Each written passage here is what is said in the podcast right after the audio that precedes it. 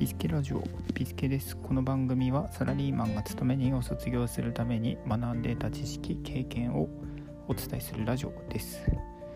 今回のテーマは借金をなるべく早く返済する貧乏人と少しずつ返済するお金持ちというテーマでお伝えします。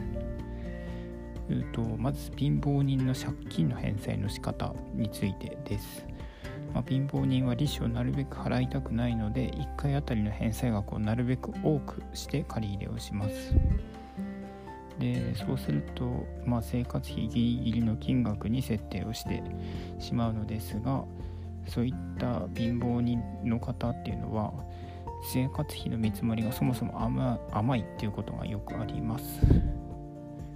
でそういった方々が返済額をなるべく多くするような生活費ギリギリの金額で設定してしまうとどうなるかというと借金を借金で返済する羽目になります。というのも突飛な出費っていうのが日常生活で誰しもに起きることですが、まあ、例えば家電が壊れたり冠婚葬祭が続いたり車を買い替えなければいけなかったりとでまあ、こんな時に生活費ギリギリで返済を返済額を設定している人は新たな借り入れをする羽目になります。で結局借金に借金を重ねてしまいます。でまたそういった方々は投資と投資またはチャレンジができません。で生活費ギリギリギリの返済を続けていると返済が終わるまでずっと余剰のお金が生まれません。借金を返済するための人生であれば、まあ、別に構わないのですがもし成し遂げたいっていうことがあれば例えば海外旅行に行きたいとか資格を取得して転職したいとか不動産に投資したいとかうんとそういった何か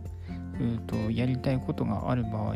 まあ、人生を豊かにする投資やチャレンジをすることができません。で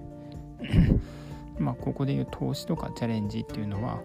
あくまで人生を切り開くものに対して使うものであって浪費するために余剰金を残すのではありません。で一方でお金持ちの借金返済はどんな風なのということですがお金持ちの人は細く長く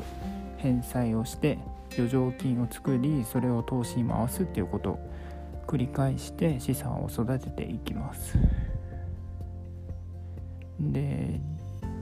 利子以上に例えば3%の利子に対して投資で5%稼ぐなど、うんと、手元にあるお金を増やす術すべを持ってるっていうことです。でまあ持ってるっていうよりも日々学んで挑戦してるっていう方が正しいかもしれません。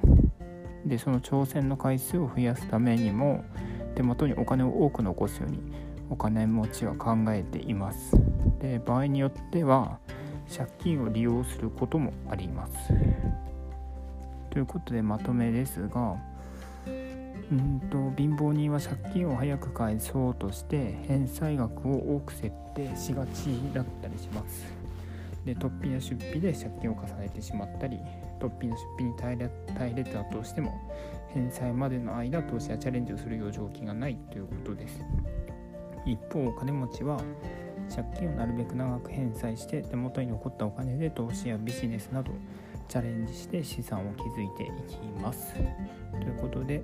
今回は借金をなるべく早く返済する貧乏人と少しずつ返済するお金持ちというテーマでお伝えしました。